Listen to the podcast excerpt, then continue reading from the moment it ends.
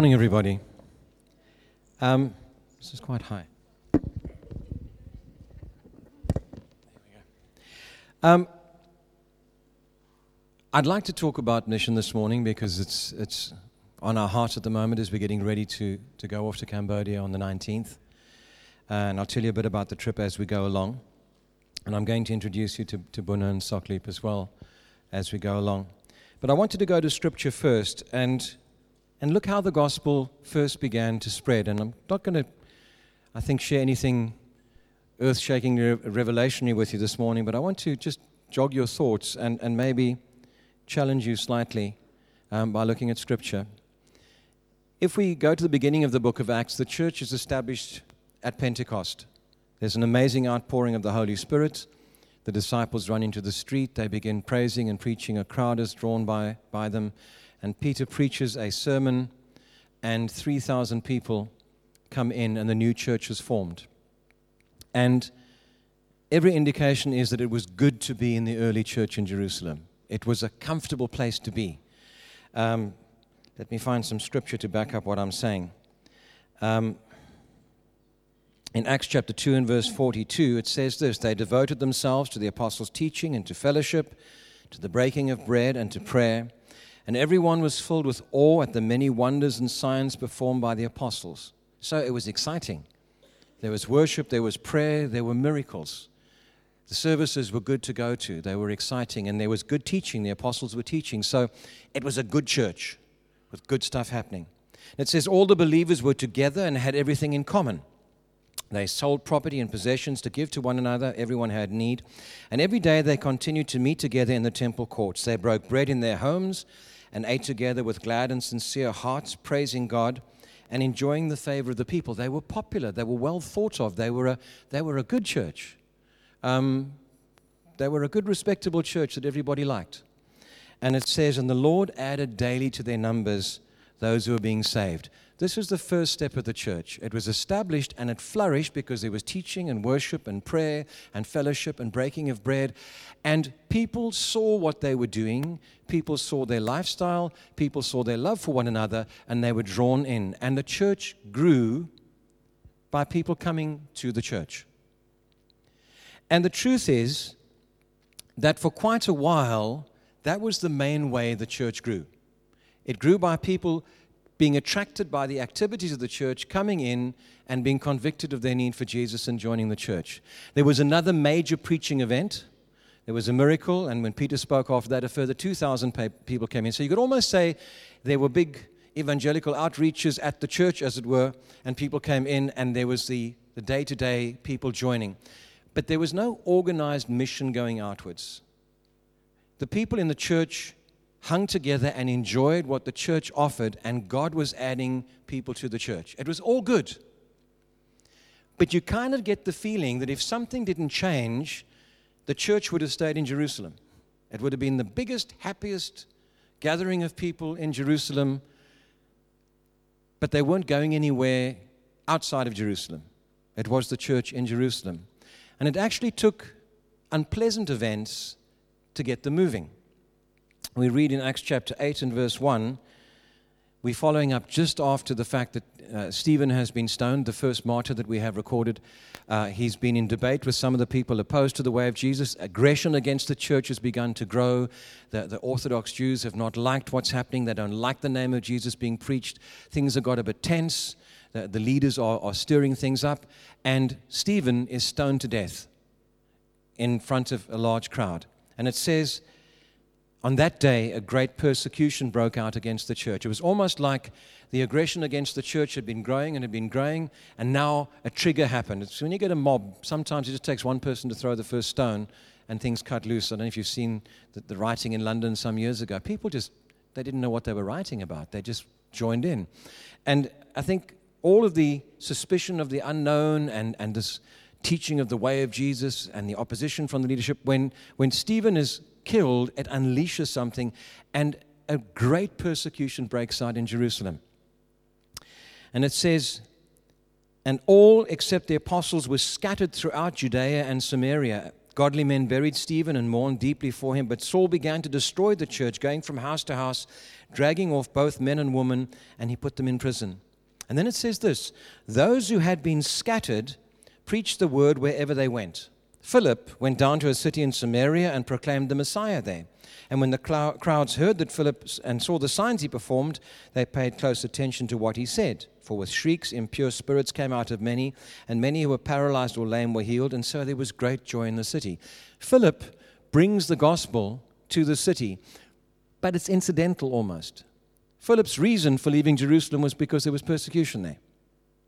And so he goes, but because he is infected with the joy of Christ, Wherever he goes, there's an impact, and he sees need and he begins to respond, and a church grows in Samaria. And so the word began to spread. Um, it spreads across a larger area. It breaks out of the boundaries of Israel itself, of, of the nation of Israel or Palestine, the provinces it was then.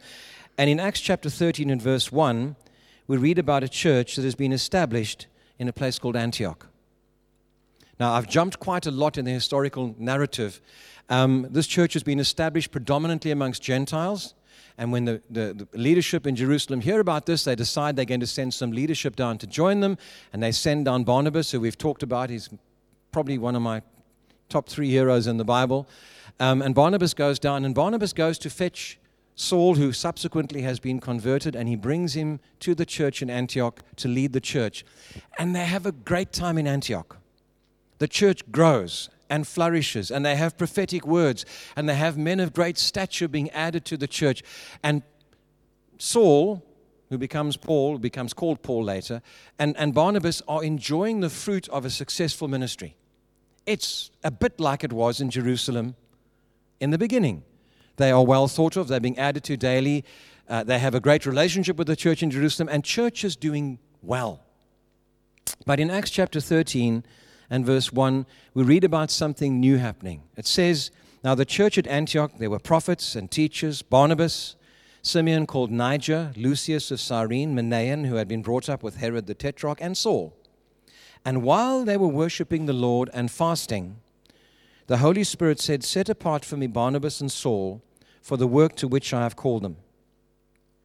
So after they had fasted and prayed, they placed their hands on them and they sent them off. And to my knowledge, this is the first commissioned, organized missionary journey that we have recorded in the Bible. This is not somebody fleeing from persecution. This is not somebody incidentally traveling to go and see family and to this is two men who are called by God and they're told your job is to go out and to spread the gospel. And they set out on what you can read about in, in the following chapters in, in the book of Acts on this incredible adventure of going into places that are untouched by the gospel and finding a way to tell people about Jesus Christ. They develop their own techniques. With Paul and Barnabas, they tend to go first to the synagogue in that place and try and teach the Jews about Jesus. And what generally happens is some of the Jews in the city will believe, and the rest will rebel against them, and they'll be chased out, and then they'll go to the Gentiles, and they will start a group of people, and they start little churches. They tell people about Jesus, they establish them, they ground them in teaching. And when they have started a little church, they begin to look for somebody in that church that they can put in covering of the flock. And then when they've got that going, they move on. And they go to a number of places and have amazing adventures. Not all of them pleasant for them. But the power of God moves, and as they go, churches are being established. Not buildings, not cathedrals, groups of people groups of people meeting in various places. Some of them, where the synagogues have been pro Jesus, they're meeting in the synagogues. Some of them are meeting in people's homes. Some of them are meeting in the squares and wherever they can be. But they establish these churches. And if you care to read through chapters 13, 14, and 15 of Acts, you'll find their journey taking place and them moving along. And they go through and then they return to Antioch and report back. And then we read in Acts chapter 15 and verse 36 sometime later, Paul said to Barnabas, Let us go back and visit the believers in all the towns where we preach the word of the Lord and see how they are doing. There's a pattern being established by these guys. They go out, they find a way to make contact. They evangelize some people. They begin to bring those people together. They establish teaching and leadership amongst them. They establish something of a church. They move on and they do it again. But then they come back and they nurture those that they have preached the word to. Now, I want to come back in a little while to the impact of that on your life and my life. But first of all, I'm going to introduce you in a minute to, to a friend of mine. But I want to share a testimony that he shared with me one night, sitting in absolute pitch darkness in a village in rural Cambodia.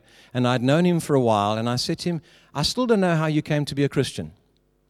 And this is what Buna told me. As a young man, his parents moved into Phnom Penh and they had a, a, hotel guest house kind of place. And he became rather a wild young man and ran with a gang called the Red Dragons. They used to intimidate people for money.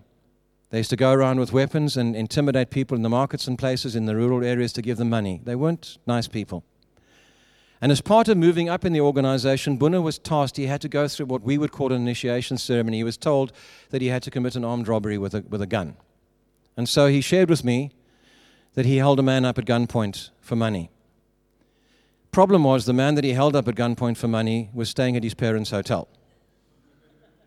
And so he recognized him. And the police started an investigation. Buna's parents tried to stop the police doing that. But what was telling against him was when the police questioned the gang, the leader of the gang put all the blame on Buna, didn't accept responsibility that they had told him to do this. And so Buna had to flee to the provinces. Was two years you went? For two years. Buna had to leave his home in Phnom Penh, go to the promise, uh, provinces, and go and work in the rural areas. And he said to me that while I was there, I decided I would take revenge on the leader of the gang. He calls him the number one brother. And so when Buna came back to Phnom Penh, he sold his moped and he bought a gun. And he waited to meet the number one brother of the gang. Wonderful thing is, I see such parallels in this young man's life. Before he got to meet the number one brother, he got to meet Jesus. He had a brother that wanted him to go to church. And he fought against it, and eventually I think your mother insisted that you went. And Buna went to church and met God and gave his life to Jesus. I got to know Buna probably about 13 years ago now, I think it is. When he came out as a young man to spend some time, much as they're spending now at, at Stopsley Baptist Church, we're doing some mentoring for him. And he came to our home group for some months. And when he left and went back, he went back with some gifts that were given to him, and they were really given to him for him to enjoy for himself. But we began to get emails. He wasn't using the gifting for himself, he was using it to go out into the villages and to preach. And right now, Buna, 22 churches? Buna, would you come up? Could you, could you greet my friend?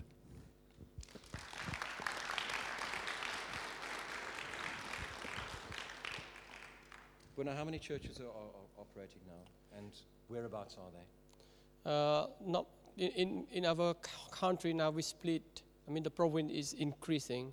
It's split into 27. Uh, actually, in the past only 24, and now we have planted church around 22 provinces. So the problem we had to go more because the government they make seat for their own officer. And when I said I was going to ask you this, how did you how did you get the first church going that you planted? What happened? What did you do? first time, uh, uh, normally I just went to visit my friend that I have known somewhere in any province. So I start my, my first, I just went to visit someone that I never known, but uh, it's like a tourist to visit the place and try to uh, make communication. Especially for Cambodian, we, when we meet, we just start talking not just only about our personality, we just talking about family, our children, and how is the life in these communities look like and then we get to know each other, like uh, invite for for lunch or dinners, and then we start talking about how how could we help each other, and then it's get the point step by step. Then uh, that person gonna ask you if you don't mind, we come to the authority, local authority, we talk what we gonna do, rather than like people gonna accuse because we are Christian, they're gonna accuse that you are illegal, uh, working behind the scene. So let, let all the authority know, even they, are not, they were not happy, don't worry. It's about Christ's work in us. Just, just go and work, and then the fruit is the evident. So they, they will change their mind and they will accept us. I think that's a really wonderful point that, that when these church communities begin to grow in the villages, their testimony is like the early church, whereas the authorities are often very skeptical about people starting a church or preaching. When they begin to operate, their testimony is so good that they win the authorities over. Buna, how many people are there generally in a, in, in, in a church in a village? Uh, it's not big because we have like a cottage, something like some, some out of house. Normally we have 12, 15, and the, the, the, the average 25. But something's happening like this. If you're gathering more than 20, it could be some activity that the authority really concerned because you know the country is really strict about uh, pollution, uh, political stuff. So it's really good for us. We had to split it in like a home group church or house church. So 12, 15, 15, 12. So once a time gathering as a like once a month a time. It's gonna be a big meeting, but somewhere in a conference room or something like not not in the village. Otherwise, the authority will come to ask you, you have any permission? What are you doing here? You are something against us, or you are with us? Um, for those of you who don't know the history of, of, of, Cambodia, back in the 70s, the country was ripped apart by a despotic leader called um, Pol Pot. Um, and there's, there's a lot of hurt and, and concern amongst the people, and they're very nervous about people starting new movements. So these guys, besides all the other things, the distances and the challenges that they have, they also have to be very, very careful that they walk a, a careful line with the political authorities in terms of the groups that they put together. Buna, um, how do you how do you get leadership in the churches, in, in the little churches in the villages? Uh, normally, we have to we, we have to go and visit them. Uh, not just only keep going, you have to come back as well sometime, and then give them some more training. Like invite them come to Phnom Penh uh, at our uh, main church in Phnom Penh because we have uh, allowed, you know, we, we receive the authorized uh, letter from the, the, uh, the, government that we can hold a church in, in Phnom Penh. So we just invite people from the province who are really have the heart to develop their own community, especially just you know, rather than the, the physical need, they, they can give the answers to the life. So all those kind of people, we invite them come to Phnom Penh, then we train, we give some material, and then we start, you know, uh, uh, uh, ask all the all the group pray for for who's God God anoint for the leader. We not like vote, not election. So we pray, and then like uh, you know, the Spirit gonna say, this man will be the one look after his people. Uh, well, you've mentioned that your, your focus is on the spiritual well-being of the people, but I know that you guys are involved in, in looking after the needs of the people in other ways. You've got projects going in which you try and help the communities that you go into. Would you like to share some of the projects like the Rice Paddies Project and, and, and Buffaloes and things like that? So uh, for the young church, it's like the baby. They, they like baby, uh, I mean, for uh, their self-sustain. So it's really help that we are mature. So we just give our hand to pull them back, you know, that they have a strong leg to walk.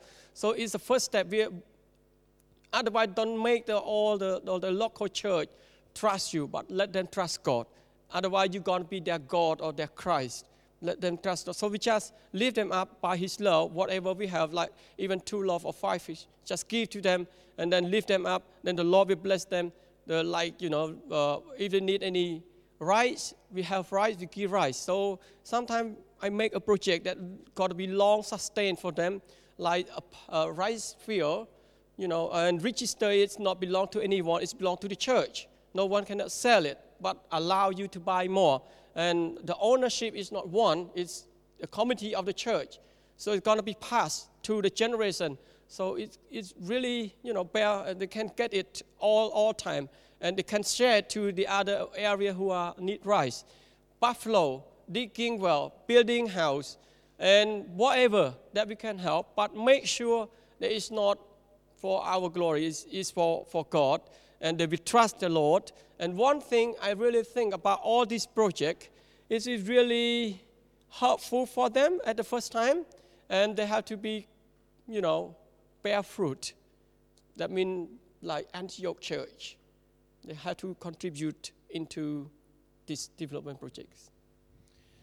Just a little bit more on some of the things that we've seen. There's, there's a wonderful sense of, of responsibility that operates in these projects. Um, as Buna's mentioned, they, they're trying to make some of the communities self sufficient by um, raising money to buy them rice paddies, uh, which will be owned by the church so that they can support the people. No one single person who can take that and then sell it to somebody else.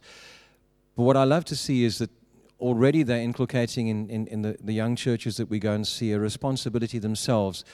Although the people are themselves poor, many of them, they don't have much, they, they're poor and they work hard.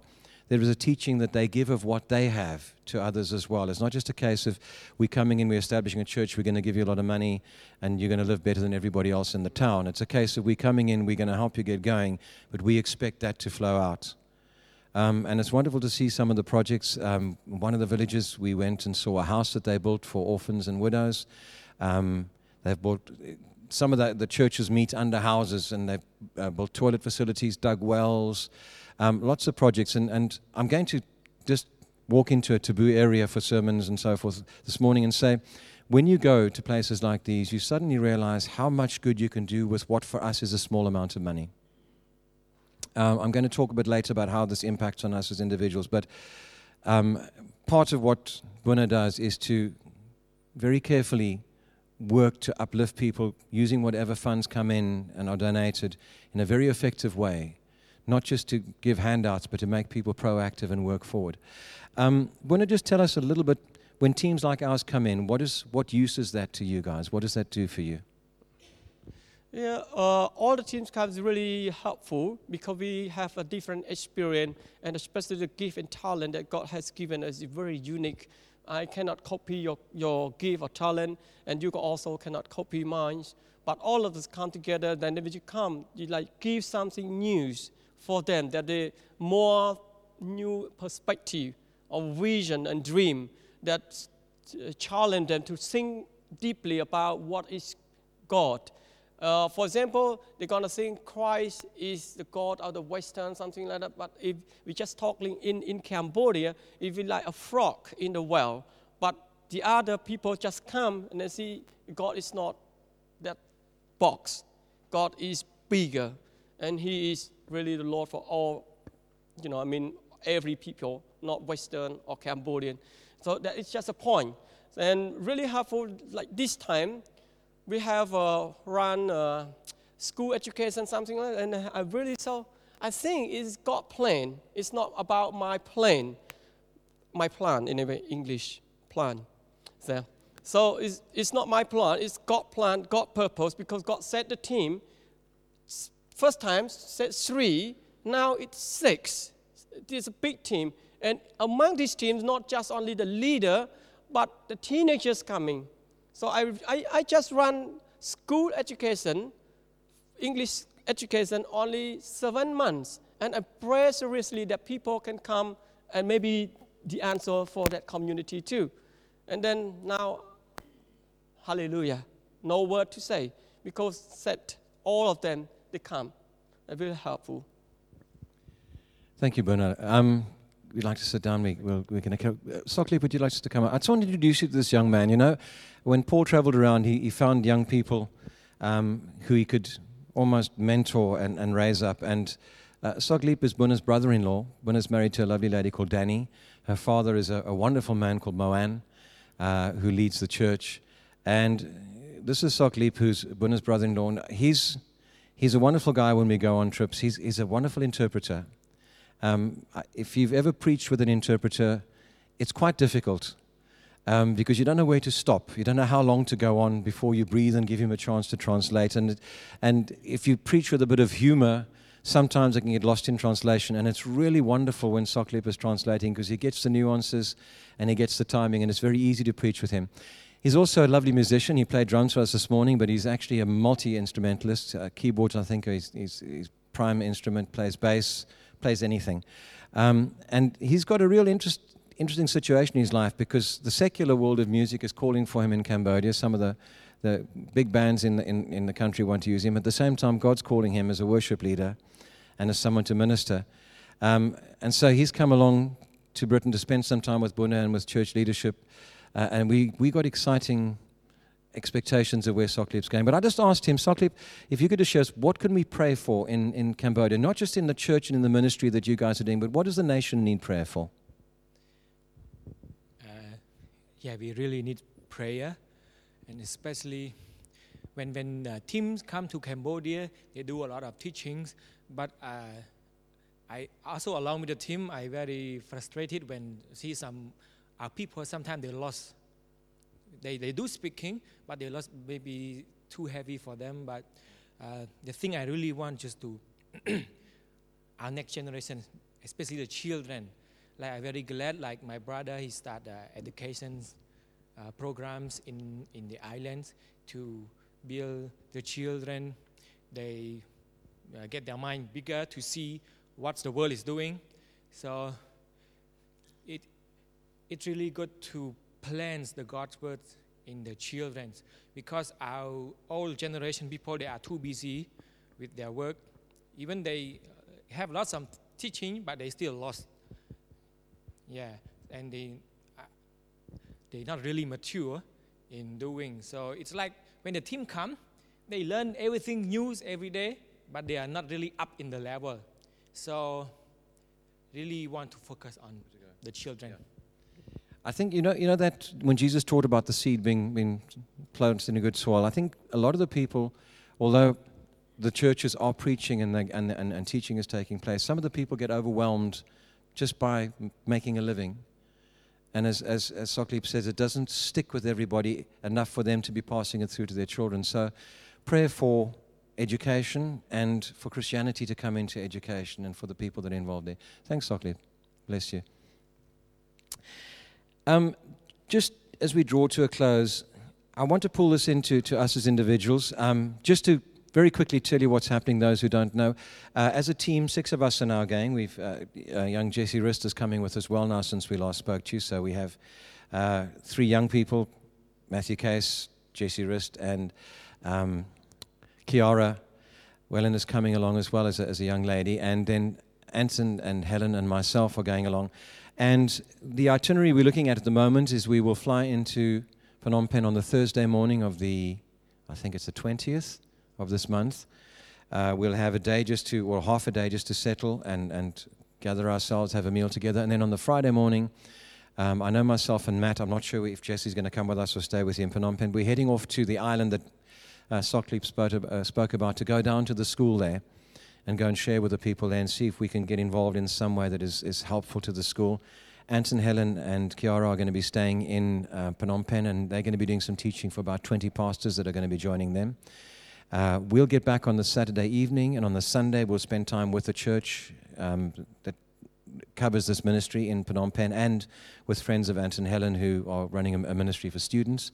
And then, are we going Sunday evening or Monday morning to Sverim? Sunday evening. Sunday evening, we'll hit the road and we'll travel down south to a village called Sverim, which is beautifully in amongst the rice paddies.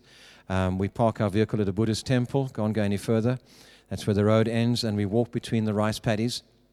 Or sometimes they send mopeds to come and fetch us, and we go on the back along these sort of humped paths between the rice paddies. It's, it's exciting, put it that way. Um, Antoine swimming in a rice paddy and involuntarily. Um, the back wheel slipped on some mud and, and, and did some breaststroke in a rice paddy.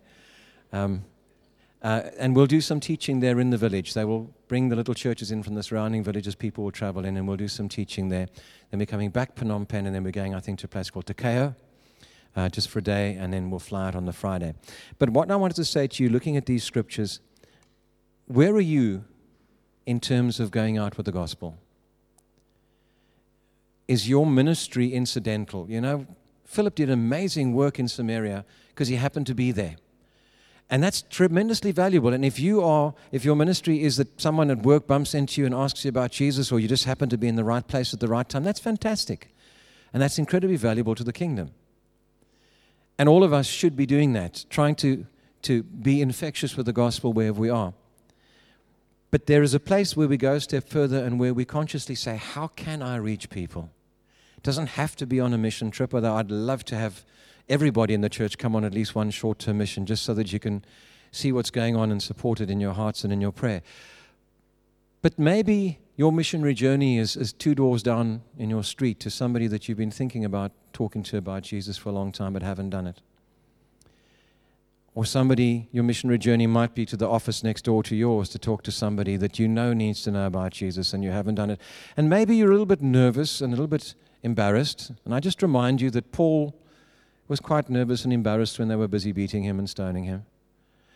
And, and maybe you're a bit worried about how people respond, and Buna has to worry about the authorities. But maybe you can find a chance to, to step out and consciously step into the work of the ministry. And then I just would say to you if you, if you, if you have had the joy of being able to share Jesus with somebody, and that person has responded, there's the responsibility that Paul and Barnabas recognized to go back and strengthen, to go back and see how they're doing. There's that nurturing and discipling that follows after. You know, we can't all plant 22 churches. We can't all have a major impact in terms of numbers, but we can, we can reach one person. And I, and I often tell the story, forgive me if I've told it before, but I heard it and it really impacted on my life. It was about a group of men who set up a, a, a evangelical crusade in, in the Midwest in America many years ago. And they had a tent ministry, you know, one of those, they'd go into town and get people to come out of the tent for an evangelical meeting. And they'd, they'd worked hard on this, and including uh, speaking to some, some young men who'd been hanging around on the street corners and inviting them to come to the service in the evening. And what I was told in the story that I heard was after one of the evening services, the preacher from that night was writing in his journal and he was feeling a little bit low because he recorded in his journal that only one person had accepted Jesus Christ as their Lord and Savior that night. And he kind of felt like all of the effort they'd gone to, and only one person had come forward and accepted Jesus Christ as their Lord and Savior. But he wrote down the name of the young man who had come to Jesus that night, and his name was Billy Graham. Now, the older people amongst us will know that Billy Graham has probably preached to more people in the world than anybody else. He's preached to presidents and kings, he's traveled the world, had an incredible testimony of preaching the gospel. That man spoke to Billy Graham. That man was the person who had Billy Graham turn the corner and decide to give his life to Jesus Christ and the fruit that came from that was enormous. Maybe that person who's that mission journey two offices down from you, or two doors down from you, or on the other football team, maybe that person has the potential to reach others. Anything we can do is of value. And so I'd like to leave that in your heart as, as, we, as we come to the end of this time and just encourage you to do what you can. Do what you can. If it's incidental, if you just happen to be rubbing off on people with Jesus, well, that's great. I don't want anybody to, to think that we should be pressurized or guilted into evangelism. Um, we just need to realize that we can make a difference. And I have to say, we need to be careful about having earthly heroes. And Buna is very careful to say to the, that, that they don't want the churches honoring them, they want them honoring God. But I'm honored to work alongside young men like these. I'm honored and I'm challenged. And yet it just started, as he said, by going to see a friend and seeing how it could impact on his life and seeing if he could tell him about Jesus. And it grew from there. And maybe something can grow in your life. I'd like to encourage you with that, and I'd like to leave that with you. Let's pray.